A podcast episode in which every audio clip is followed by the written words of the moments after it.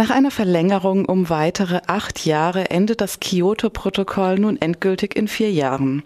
Es geht bei den derzeit in Paris stattfindenden UN-Klimaverhandlungen daher um nicht viel weniger als die Grundlagen des Klimaschutzes für die nächsten Jahrzehnte. Nachdem seit Beginn der Gespräche am 30. November bereits vergangenen Samstag eine Verhandlungsgrundlage vorgelegt wurde, tritt heute die Woche der Entscheidungen ein. Zur Diskussion steht ein 20 Seiten starkes Dokument mit einem Anhang von weiteren 30 Seiten, in dem zahlreiche Alternativformulierungen enthalten sind. Es geht also buchstäblich, wie bei den meisten internationalen Verhandlungen, um jedes Wort. Letztendlich entscheidend ist aber, was bei den Verhandlungen herauskommt. So geht es hier insbesondere um die Frage, wie bindend die bis zum Ende der Verhandlungen am 11. Dezember getroffene Entscheidung sein wird und wie die Klimaschutzvorhaben finanziert werden.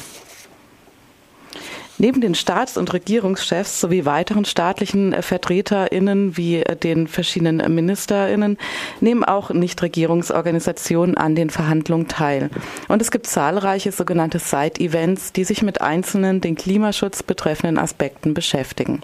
Infolge der Terroranschläge in Paris am 13. November und dem daraufhin in Frankreich ausgerufenen Notstand wurden allerdings zahlreiche Veranstaltungen und Demonstrationen rund um den, rund um den Gipfel abgesagt. Wir sprechen nun mit Stefan Schurig, einem Vertreter der Nichtregierungsorganisation World Future Council Foundation, der die Verhandlungen vor Ort beobachtet. Guten Morgen, Herr Schurig. Ja, guten Morgen. Herr Schurig, andere ähm, NGOs wie beispielsweise German Watch und weitere kritisieren ja bis zum jetzigen Zeitpunkt ein relativ langsames Verhandlungstempo der Gespräche in Paris. Gleichzeitig sehen Sie aber auch einige Fortschritte im Rahmen der Vorverhandlungen. Dazu gehört beispielsweise die Absicht vieler Staaten, Staaten die Erderwärmung nicht nur auf zwei, sondern auf 1,5 Grad zu begrenzen und äh, auch die fünf, im Fünfjahresturnus stattfindende Überprüfung der Klimaschutzziele gehört dazu. Das sind so die wesentlichen Aspekte, die da meistens genannt werden. Wie beurteilen Sie denn den bisherigen Verlauf der Verhandlungen? Also ich möchte mal mit äh, zwei positiven Beobachtungen beginnen. Ich selbst bin bei der ersten Klimaverhandlung der COP1 vor 20 Jahren ähm, damals noch als Aktivist auch dabei gewesen, habe es verfolgt und äh, es ist tatsächlich so, dass jetzt erstmalig äh, die Rolle der erneuerbaren Energien und deren ähm, unglaublich, ja wirklich äh, äh, sehr positive Entwicklung in den letzten äh, zehn Jahren hier auch Gegenstand oder zumindest teilweise Gegenstand der Verhandlungen ist. Das gab es bisher nicht. Man hat hier bisher immer nur auf reduzierte Emissionsverpflichtungen bzw. Verpflichtungen zu CO2-Reduktionen geschaut äh, und hat, ähm, als hätte man gar nicht mitbekommen, was sich im Bereich der erneuerbaren Energien weltweit äh, getan hat, was ja nun schließlich die wichtigste Lösung des Klimaproblems ist. Das ist jetzt hier indirekt und teilweise direkt Gegenstand der Verhandlungen. Indirekt, weil es in den Klimaplänen der einzelnen Mitgliedsländer, der sogenannten INDCs, ähm, äh, eben zum Teil äh, aufgegriffen worden ist und ähm, direkt, weil eben von zivilen Gesellschaft oder zivilgesellschaftlichen Organisationen die Forderung nach einem 100-Prozent-Ziel für erneuerbare Energien sehr stark auch mit Blick auf die Klimaverhandlungen erhoben wird. Das ist eine ähm, sehr positive Entwicklung. Und die zweite insgesamt positive Entwicklung ist, dass man, wir hatten es eben angesprochen, nicht mehr äh, alleine von diesem berühmten Zwei-Grad-Ziel spricht. Ich finde persönlich ist allein diese Formulierung schon etwas zynisch. Es kann kein Ziel sein, dass man die globale Durchschnittstemperatur tatsächlich um zwei Grad erhöht, sondern es ist eine absolute Obergrenze. Ähm, man spricht aber hier inzwischen auch schon, zumindest wird es verhandelt, von ähm, den äh, 1,5 Grad, weil äh, man damit eben äh, erkennt, dass auch bei dem 2 Grad, äh, bei der 2 Grad Obergrenze eben schon viele Länder ähm, ganz erhebliche Probleme bekommen werden. Mhm. Jetzt haben Sie die äh, positiven Aspekte genannt. Was sind denn äh, dann noch die wesentlichen Konfliktpunkte, die jetzt im Laufe der Woche noch zu klären sind? Und vielleicht können Sie dann auch gleich noch dazu sagen, welche Allianzen zwischen unterschiedlichen Staaten, wenn man das so bezeichnen kann, sich da abzeichnen gegenwärtig. Ja, also ähm, es ist eigentlich alles noch in großen eckigen Klammern hier und die großigen eckigen Klammern stehen für ist noch ähm, diskussionswürdig oder ist noch nicht entschieden. Das geht von ähm, einem äh, Long-Term Goal, also einem ähm, langfristigen Ziel bis 2050. Das geht über die Finanzierungsfrage. Das geht über die Frage, ähm, wer trägt eigentlich die Verantwortung für bereits stattfindende Schäden. Es ist ja nun bekannt, dass viele ähm, Entwicklungsländer äh, jetzt schon ähm, erheblich unter den Folgen des Klimawandels leiden und da tatsächlich richtige Schäden entstehen. Ähm, und die sagen natürlich zu Recht, wir haben das nicht verursacht, wir müssen dafür eine Form von Entschädigung bekommen oder zumindest eine Form von Unterstützung bekommen. Auch diese Frage ist noch sehr strittig. Ähm, damit ist verbunden die Frage des äh, Finanzausgleichs.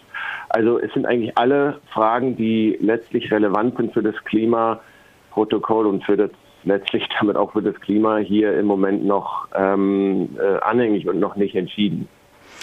Gehen wir doch noch mal konkreter auf die Frage der Finanzierung rein und auf, äh, und auf die ähm, Ausgleichszahlungen äh, für äh, sogenannte Entwicklungsländer.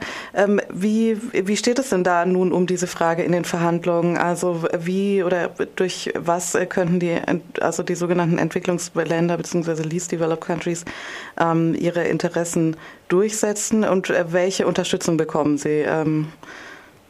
Na, es geht konkret um die Frage, ähm, äh, ob Sie Anspruch auf Ausgleichszahlungen haben.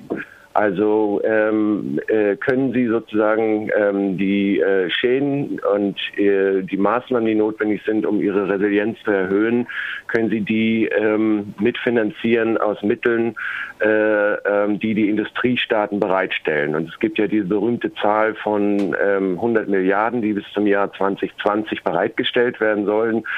Ähm, und äh, da ist eben die Frage, kommen die zustande? Ist das tatsächlich neues Geld? Ist es tatsächlich, ähm, äh, ja, sind das tatsächlich Mittel, die ähm, explizit dafür ähm, zur Verfügung gestellt werden oder sind das, ist es im Prinzip eine Rumrechnerei, damit man irgendwie auf die 100 Milliarden am Ende kommt? Ich will aber gar mhm. nicht nur, sagen wir mal, jetzt hier äh, Schwarzmalerei betreiben. Wir haben noch vor wenigen Jahren, als der sogenannte Green Climate Fund entschieden worden ist, 2009, ähm, in Kopenhagen, ähm, hat niemand gewusst, wo die Mittel überhaupt herkommen sollen, dass man ab 2020 also äh, äh, eben äh, diese 100 Milliarden zur Verfügung stellen will.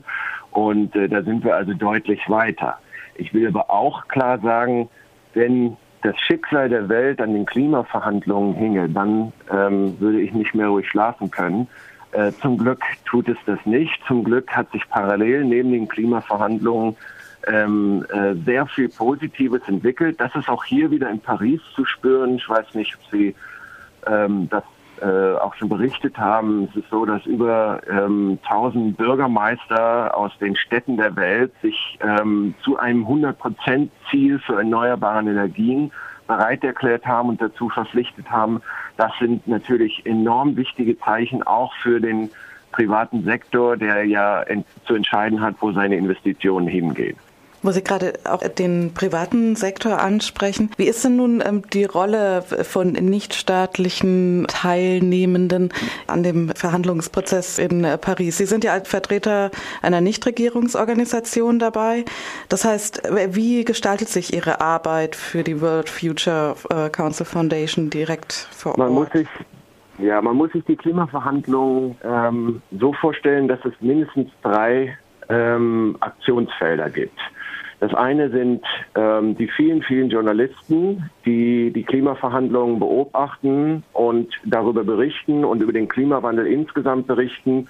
Und äh, für die ist es sehr wichtig, dass sie nicht nur die Sicht der Verhandlungsführenden oder ähm, der ähm, Delegationsleiter bekommen, sondern dass es da tatsächlich eine ausgewogene Stimme auch aus der Zivilgesellschaft gibt. Das heißt, da findet ein ständiger Austausch statt. Die zweite Ebene ähm, sind die vielen, vielen Aktivitäten der zivilgesellschaftlichen Organisationen hier vor Ort. Das sind sogenannte Side-Events oder auch Veranstaltungen außerhalb der äh, UN-Zone hier, also der sogenannten blauen Zone, Blue Zone hier der äh, Klimaverhandlungen, ähm, äh, wo äh, dargestellt wird, was alles schon äh, passiert, wo man sich austauscht, wo man äh, neue Recherchen ähm, äh, äh, teilt mit anderen ähm, Akteuren in dem Feld, wo also unglaublich viel Momentum entsteht für ähm, positive Dinge, um sich dem Klimawandel zu stellen. Ja, das ist also immer sehr ermutigend, sozusagen diesen Teil zu beobachten. Und der dritte Teil sind eben die Klimaverhandlungen selbst. Und da ist es so, dass äh, manche äh, Organisationen sich also nur darauf konzentrieren, manche andere konzentrieren sich nur auf andere Teile. Und wir machen ähm, seitens des World Future Councils ähm, ähm, versuchen alle drei ähm, Bereiche im Blick zu haben, äh, haben aber unser äh, Mandat hier sehr stark auf die Rolle der erneuerbaren Energien und auf den auf ein, ein äh, hoffentlich positive Signalwirkung für den weiteren Ausbau der erneuerbaren Energien gestellt. Das heißt, wir konzentrieren uns auf die Themen, die ähm, die erneuerbaren Energien betreffen. Jetzt äh, haben Sie gerade einige auch sehr positive Dinge dargestellt, also der ähm, zivilgesellschaftlichen oder auch Aktionen von Nichtregierungsorganisationen, die trotz ähm, der Notstandsausrufung teilweise stattfinden konnten. Ähm, als abschließende Frage, was passiert denn eigentlich, wenn in Paris keine Einigung erzielt werden kann? Beziehungsweise keine Einigung wird es wahrscheinlich nicht geben. Es wird irgendeine Einigung auf jeden Fall geben, nehme ich an. Aber sagen wir, wenn es zu einer Einigung kommt, die nur eine geringe Reichweite und nur äh, eine geringe rechtliche Bindung hat. Wann und wo gäbe es denn dann die Möglichkeit, nochmal nachzubessern? Also Sie haben mir fast meine Antwort schon vorweggenommen. Das wird es nicht geben. Es wird nicht in Paris ähm, die Situation geben, dass es keine Einigung gibt. Ähm, dazu ist der Druck zu groß. Es wird eine Einigung geben. Und ich würde mal vorhersagen, dass die Deutung dieser Einigung ähm, auch überwiegend positiv sein wird. Die Deutung vor allen Dingen von denen, die diese Einigung ähm, verabschiedet haben. Ich glaube, sie wird bei weitem nicht ausreichen, um tatsächlich ähm, diesen wichtigen, ähm, Sie haben es gesagt, legally binding, also äh, gesetzlich verbindlichen Rahmen zu schaffen, um äh, den Klimawandel ähm, spürbar zu bekämpfen. Und deswegen sage ich ja, es passiert zum Glück sehr, sehr viel nebenher und zusätzlich zu den Klimaverhandlungen. Äh, und ähm, das hat hier wieder einen ganz wichtigen Impuls bekommen.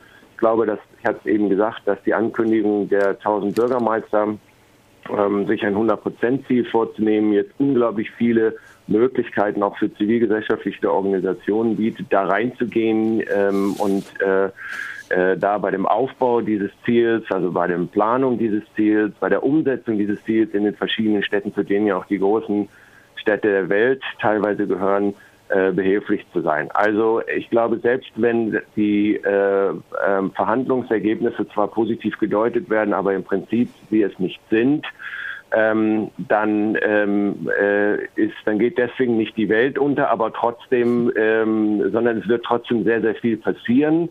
Äh, aber es ist natürlich dann ein weiterer ähm, großer, ja, man muss es schon fast so sagen, ein weiterer großer Schaden, der ähm, äh, an den Klimaverhandlungen an sich dann ähm, äh, gemessen werden muss. Und da muss man eben dann irgendwann auch mal die Frage stellen, wie weit es Sinn macht, solche Klimaverhandlungen dann weiter fortzusetzen, wenn man es nicht schafft, in 20 Jahren das Problem wirklich in den Griff zu bekommen, gemeinschaftlich. Okay, dann schauen wir mal, was äh, diese Woche bei den Verhandlungen herauskommt. Das waren auf jeden Fall äh, beruhigende und hoffnungsvolle Worte zum Schluss von Stefan Schurig von World Future Council. Vielen Dank für das Interview und ich noch viel Erfolg auch. bei den Verhandlungen. Okay. Tschüss. Danke. Tschüss.